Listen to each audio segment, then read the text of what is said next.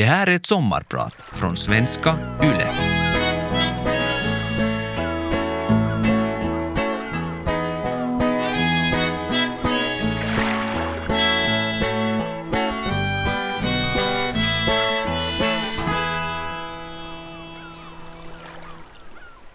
Det finns olika sorters tystnad. Det finns fina tystnader, snöfallets tystnad eller när äppelblommen faller till marken. Den rofyllda tystnaden, naturens tystnad. När det är så tyst att man kan höra en knappnål falla, en ängel gå genom rummet. Så finns andra tystnader, hotfulla, kvävande, till intetgörande, kollektiva tystnader tystnaden i en småstad. Tystnadskultur. Att tysta och tystas. Vem som måste tiga när den andra talar. Tystnaden hos den som inte hörs. Det är de tystnaderna jag tänker tala om idag. För numera har just tystnaden blivit ett problem i våra samhällen. Det är så mycket vi inte talar om och det är så många som drar nytta av det. Så många som använder tystnaden på olika sätt så att den blir ett hot, maktmedel. När man upprätthåller makt, sjuka system, orättvisor genom att tysta. Vi måste tala om tystnadens maktlöshet och vad tystnaden gör med oss. Jag heter Monica Fagerholm, jag är författare och idag är jag er sommarpratare.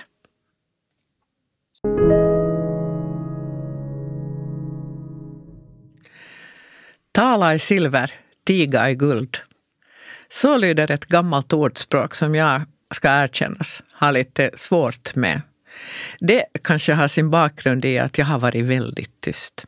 Man kan lugnt säga att jag teg mig genom gymnasiet, teg mig genom mitt första viktiga kärleksförhållande. Och när jag säger teg så menar jag sa inte ett ord. Man kan inte vara tillsammans med en som är tyst. Så det är ett ganska plågsamt ungdomsminne. Samtidigt så har jag börjat se med ömhet på den där skygga, konstiga krabaten som var jag på den tiden. Jag var socialt hopplös, men andra saker växte i mig. Sånt som kanske inte skulle ha fått plats annars. Sånt viktigt, livsavgörande för författarskapet inte minst. En annan uppmärksamhet, allt det man lägger märke till när man inte pratar. Man får ett öga för andra människor och den vägen också ett intresse för andra. Och när man har sett och erkänt sin egen konstighet behöver man inte fundera så mycket på den resten av livet. Och fortfarande, jag gillar blyghet, blyga människor. Osäkerhet, stamning, flacka med blicken, att inte vara flink. Det finns något sant och skört i det. Visa sårbarhet. Kanske är att vara människa också det, visa sårbarhet. Vi är ju inte aktörer på en scen som flyhänt kan röra oss och föra oss. Som jag skrinnar fint på en hal, hal yta och har ett ord i rättan tid i beredskap i alla sammanhang. Ja, hemska tanke. Livet är inte sånt. Ibland är det så att livet förstummar oss. Jag har tystnaden i blodet. Också min pappa var tyst. Vi kunde gå dagar i sommarhuset, som också var hans vinterhus på äldre dagar, utan att egentligen prata med varandra alls, när vi var där på tu man hand.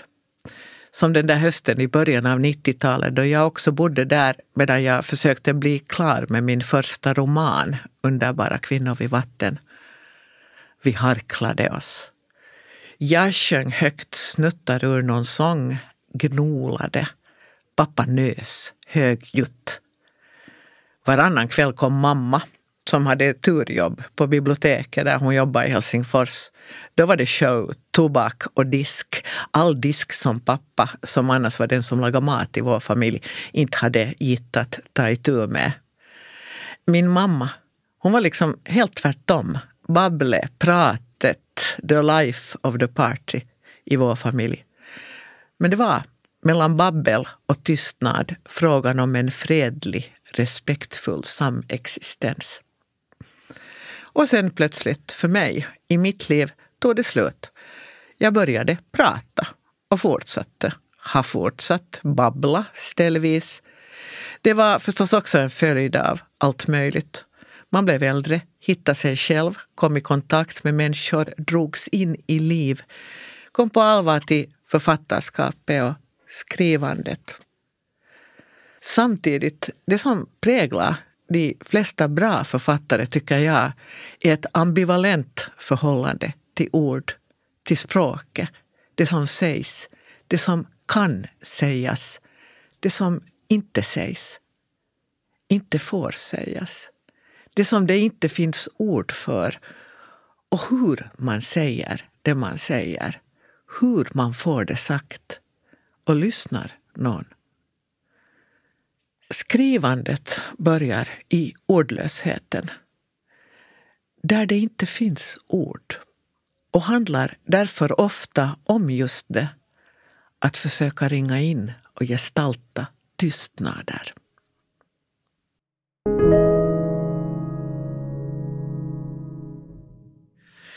Jag flyttade till lilla Ekenäs från Helsingfors för snart 24 år sedan. Det var i slutet av 1998. Och måste genast sägas också, jag har bott kvar sedan dess. Först som stipendiat i konstnärsbostaden i Villa Snäcksund, en vacker trävilla med glasveranda som ligger på en kulle i friluftsområdet Hagen, ett stenkast från Ekenäs centrum. Sen på landet utanför i Tenala med Hilding som var gårdskar på Snäcksund och blev min man. Och vår adopterade vildkatt Jerker som uthungrad och frusen dök upp under vår terrass en iskall vinternatt. Så jag trivs, skulle inte kunna tänka mig att ha något annat hem. Men jag minns också den första tiden, de där mörka decemberkvällarna jag vandrade hem från tågstationen ut till friluftsområdet. Genom den tysta, tomma staden. Inga människor någonstans, fast klockan var bara kring sextiden. Ljus från hus och lägenheter bakom fördragna gardiner. Fladdrande gardiner. Människor som likt skuggor rörde sig i fönstren och såg ut. Den skräck det väckte i mig. Just det, skräck. Nej, jag är inte spökrädd. På Villa Snäcksund påstods förra gårdsherren Arvid Stenjus gå igen. Att man på nätterna kunde höra hans steg i den stora trappan mitt i huset. Den trappa som inte längre fanns. Efter kriget hade villan tagits över av staden och byggts om i separata lägenheter. Nej, det brydde jag mig inte om. Men det här, den ruvande tystnaden som plötsligt tycktes eka i de tomma gränderna. Och samtidigt känslan av att vara betraktad och själv så ensam och jag satte av, sprang allt vad jag orkade ut genom stan och in på Skogsallén upp till villan, tände alla ljus i min stora fina bostad, slog upp datorn och började skriva. Så föddes under några intensiva veckor de första 50 sidorna av thrillern eller spänningsromanen Lola upp och ner som utspelar sig vid kusten i en fiktiv småstad vid namn Flatnäs. Och boken börjar i just precis den där lite febriga, laddade stämningen av onda aningar som jag själv upplevde de där första veckorna som ny i lilla stan. Jag börjar i en tyst, förstummande vacker sen sommarmorgon. Kort därpå hittas ett lik vid en sandgrop en bit ifrån. En ung man brutalt ihjälslagen.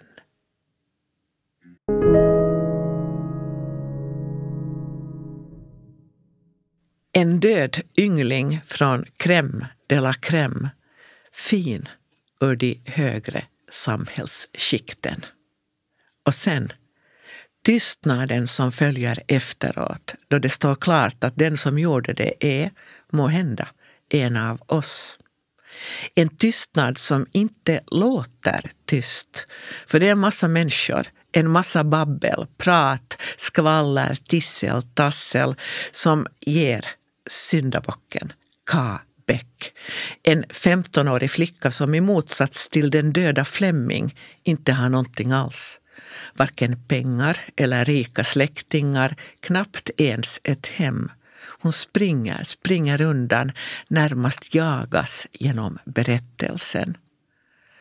Medan samhället sluter sig allt tätare kring en hemsk sanning. Eller bara vänder sig bort, tiger, tystar, ljuger, tisslar, tasslar. Som sen föder nytt hemskt, nytt våld.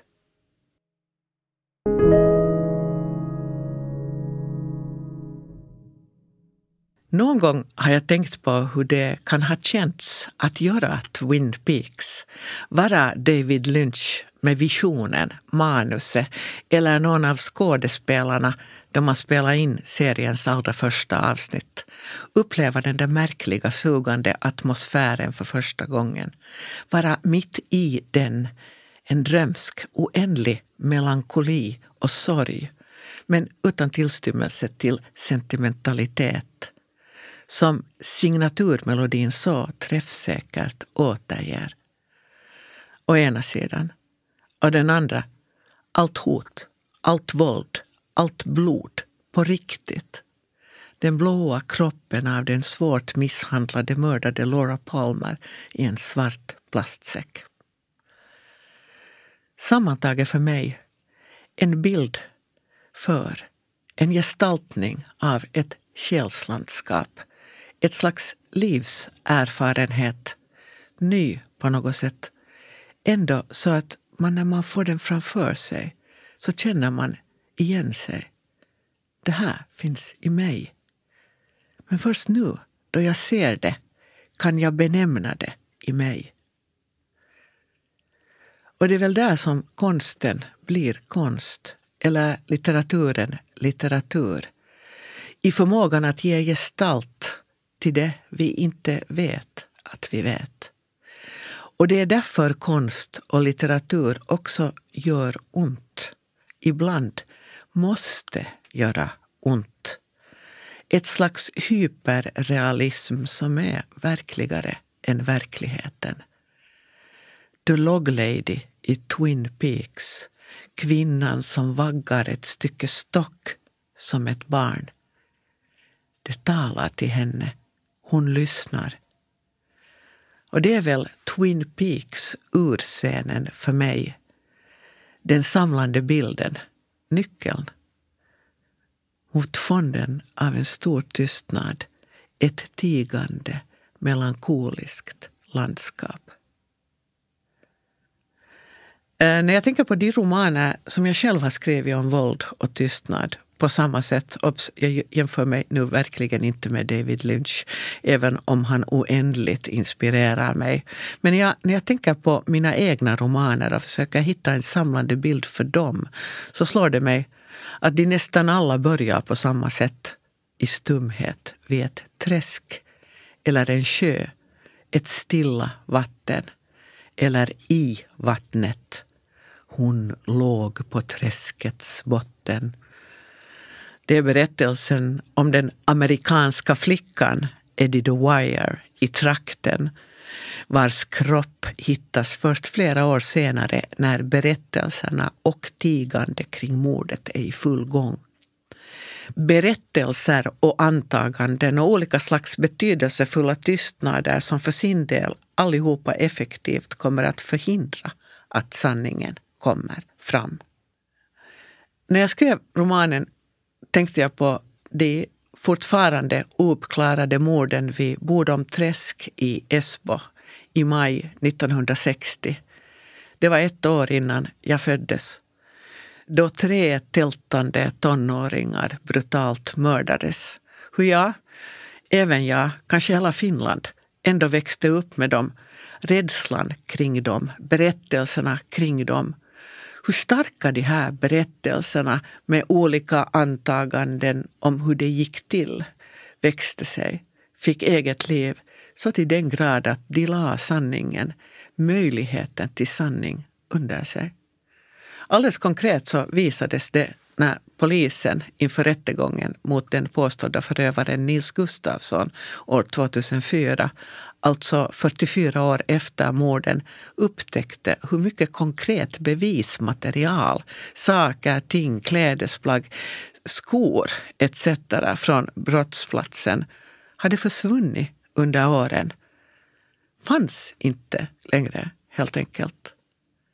Vilket i sig gjorde det omöjligt att genomföra en ordentlig rättegång. Men under senare år har det krupit fram att det kanske nog inte var Gustafsson eller den där östtyska spionen eller någon annan av alla mer eller mindre misstänkta. Utan en gubbe bara, från byn, som alla visste och var livrädda för där i den trakten. Och därför teg man av rädsla.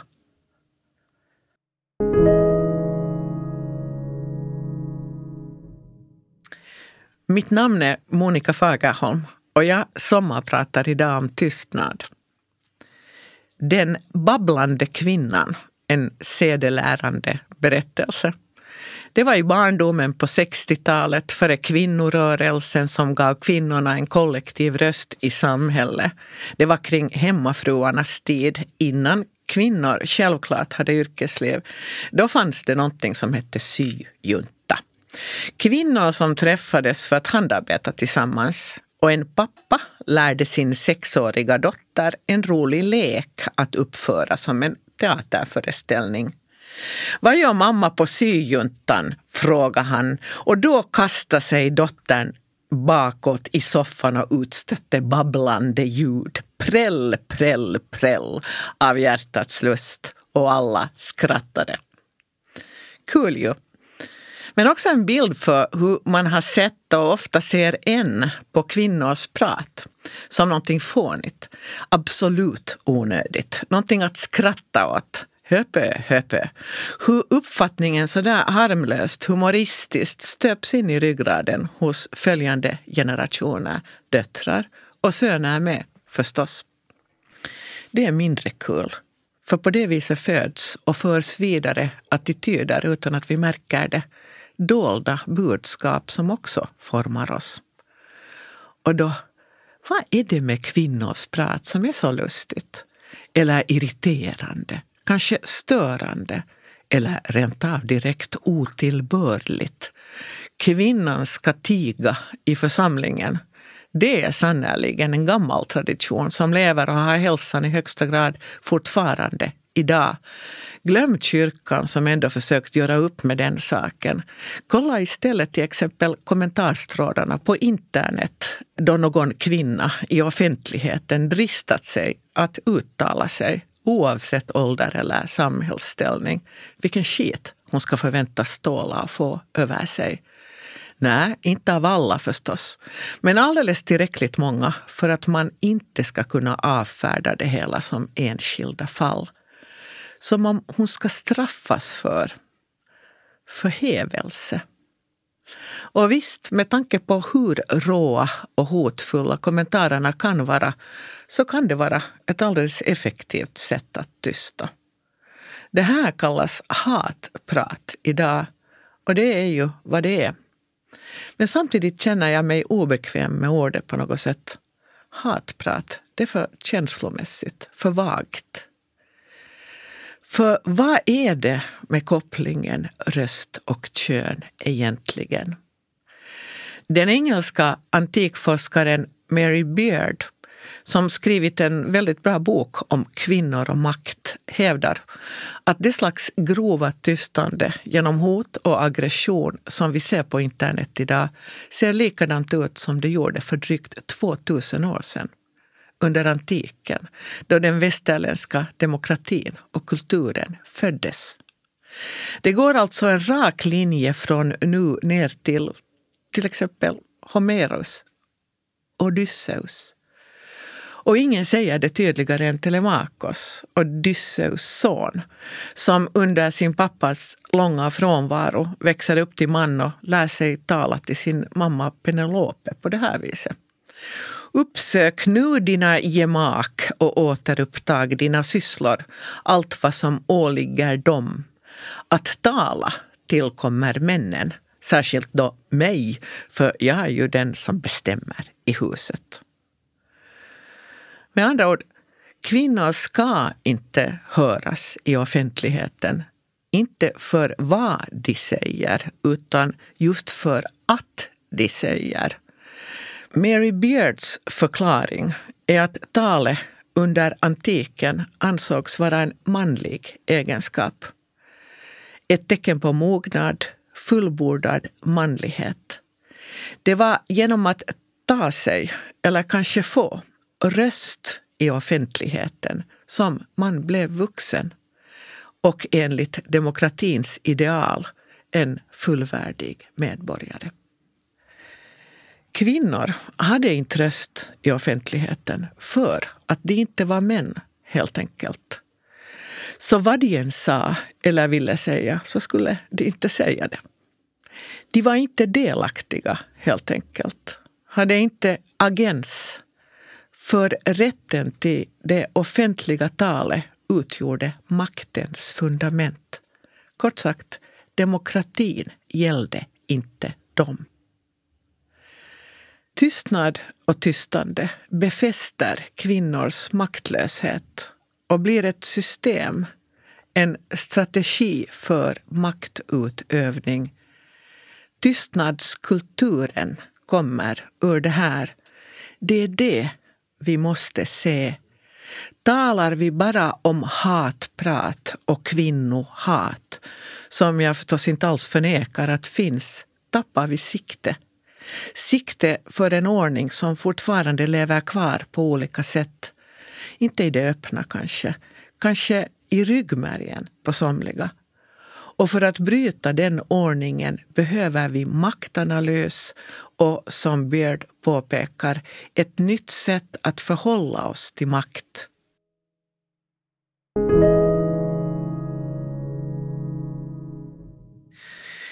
Det man inte kan tala om måste man tiga om, sägs det. Och det må vara sant. Men inte förrän man är på det klara med vad det är man inte kan tala om och varför. Vad innebär det där kan inte? Och framförallt, vem är man? För om tystnaden är ett maktsystem som forskaren Mary Beard visar spelar hur man svarar på de här frågorna all roll i världen. För att inte fel personer ska tystas lämnas ensamma i skuld och skam som pådyvlats dem utan orsak. För att man inte ska kunna använda sig av tystnad bara för att det är en bekvämare lösning. För att man tycker att vissa saker är för otäcka att tala om, helt enkelt. Eller för att man, hur än omedvetet, lyssnar mera på dem som man är van att lyssna på. De som kan tala och uttrycka sig. Ingenstans har under de senare åren de här frågorna aktualiserats mer än när det gäller hanteringen av sexuellt våld mot kvinnor. Våldtäkter, sexuella övergrepp, trakasserier både i rättssalen och utanför. Lagstiftning kan förändras och som tur har vi lagförändringar på kommande. Men de tystnader som ligger kring de här brotten i samhället är svårare att komma åt.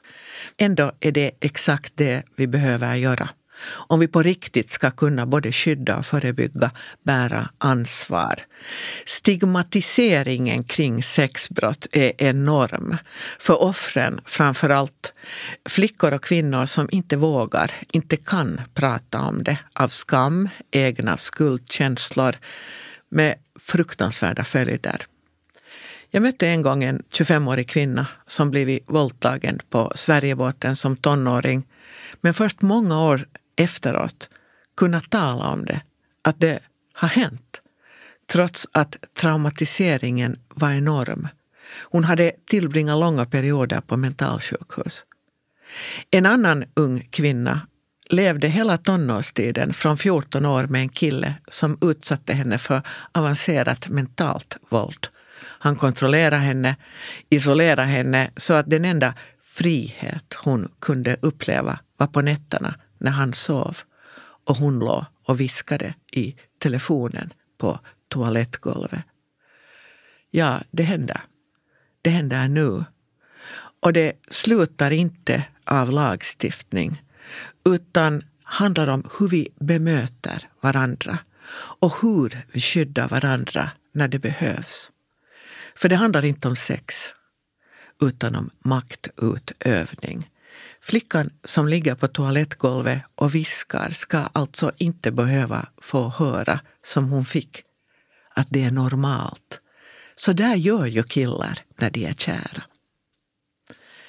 Så vi behöver tala om det.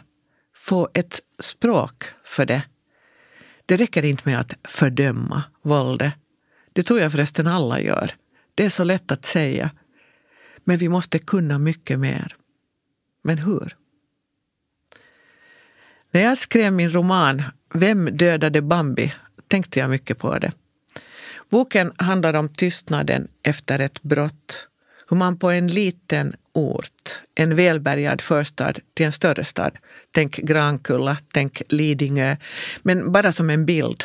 Den här romanen är helt och hållet fiktiv.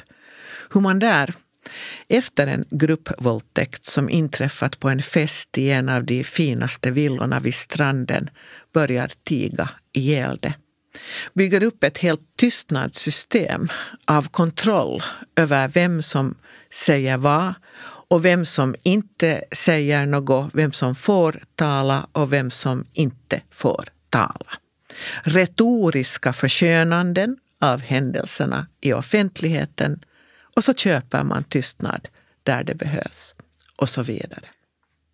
Bekant från verkligheten. Tänk Jeffrey Epstein. Tänk Harvey Weinstein. Tänk de där fina amerikanska privatskolorna som under åratal lagt ut enorma summor på att förtiga den här typens brott. Tänk på de katolska prästernas övergrepp på unga pojkar. I min roman klarar man kanske av att hålla undan sanningen men ingen blir lycklig av det. Alla bryts ner. Både offer och förövare och på något sätt hela trakten. Samtidigt som den kollektiva traumatiseringen skapar bara mer laddad tystnad som i sig är en grogrund för att allt sammans kan hända igen. För vi måste också minnas ett brott är aldrig privat.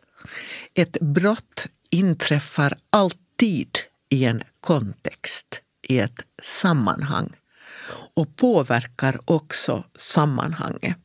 Vi drabbas alla. Vi måste kunna prata om det också på andra ställen än i rättssalen. Brott och övergrepp, också de som sker i relationer, inom hemmets fyra väggar är en del av våra samhällen. Sen är det självklart att det kan göra ont att prata. Men det betyder inte att vi inte behöver prata.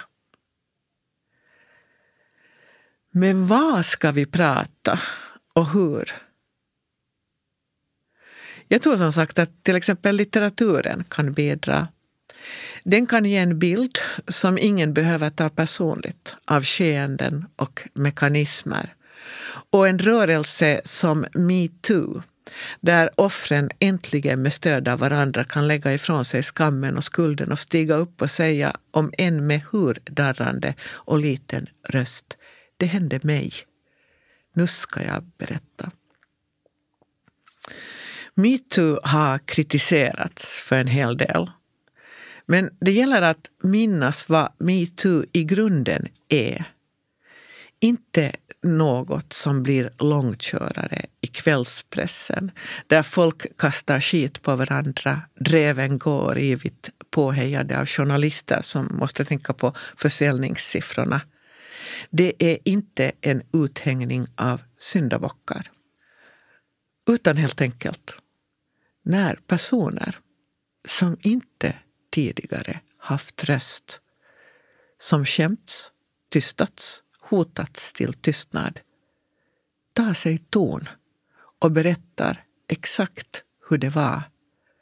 Inte som under ett polisförhör, men som en röst till i offentligheten. Röster som vi långt saknat just där fram till nu. Och att de rösterna trängt in här nu är stort. Det finns ingen återvändo. Vi måste kunna möta det.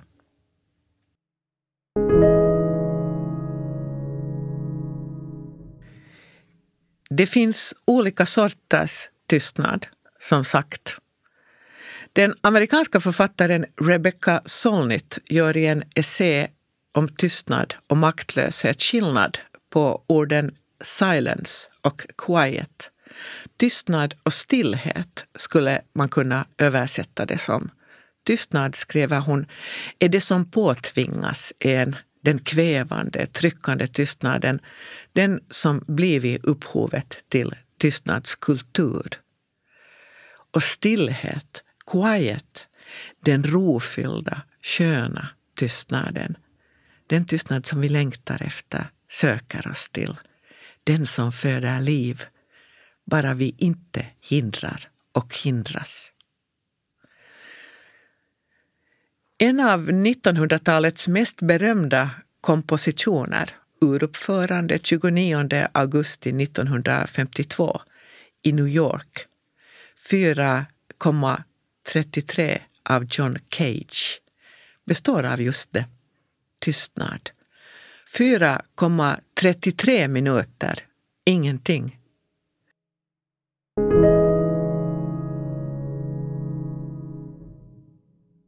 Allt man gör är musik, menade John Cage. Fullständig tystnad finns inte. Så stycket uppförs i själva verket av åhörarna, publiken.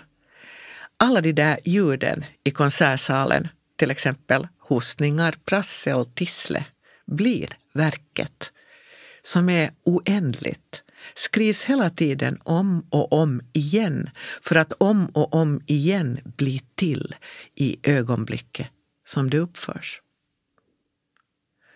Musiken blir lyssnarens. Vi gör den. Vi talar om vikten av att tala. Men hur svårt har det inte blivit, verkar det som. Alltså själva samtalet. Konsten att samtala. Var finns den offentliga debatten idag? Som att till exempel de sociala medierna som skulle göra det lättare för oss att mötas över alla gränser haft som följd att vi slutat samtala. Det är sant. Facebook och Twitter har låtit flöda fram grälsjuka, aggression, hat och polarisering. Vi kan verkligen i skydd av nätets relativa anonymitet ge oss på varandra med besked. Och ändå, om vi för den skull bara tystnar, ger upp om samtalet, alla de där samtal som är livsviktiga att föra öppet i en demokrati, var hamnar vi då? Om hela det offentliga samtalet bryter samman och om vi inte försöker, framhärdar, om vi inte övar oss på att tala och formulera oss, ja, då lär vi oss det inte. Att ta konflikter, att inte gå under av att vara osams, inte blanda ihop person och sak. Att bemöta varandra med respekt. Hur ska vi kunna om vi inte övar oss? För egen del skulle jag vilja reclaima samtalet, alltså återerövra samtalet i alla sammanhang, också på de sociala medierna som ju formas av hur vi använder dem. Så avslutningsvis några förslag. Var inte så hårda med varandra när det gäller hur vi talar. Ibland får jag en känsla av att vi är ganska upptagna av det. Det påminner mig en hel del om heta diskussioner med mina föräldrar som jag hade i de tidiga 20 åren. Jag hade gått på författarskola i Sverige och kommit hem och börjat tala lite rikssvenska. Hur mitt i grälet mamma eller pappa plötsligt börjar rätta mitt språk. Man säger inte inte inte i Finland, man säger inte. Och vi är alla olika med olika temperament och läggningar.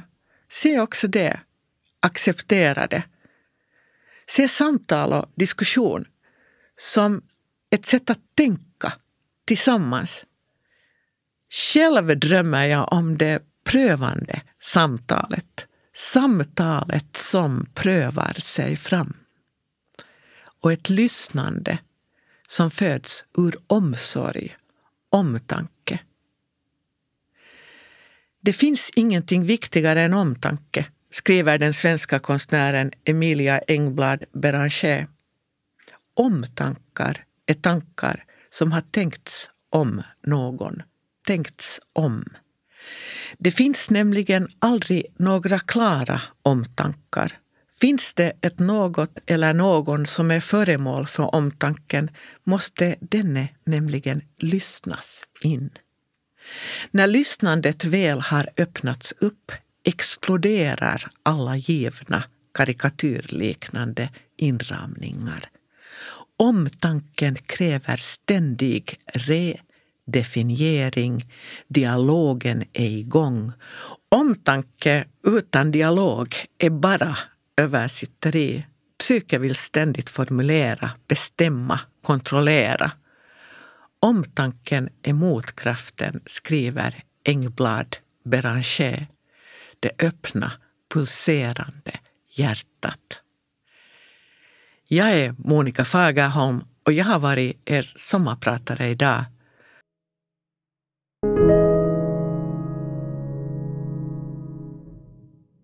Vegas sommarpratare produceras för Svenska Yle av Parad Media.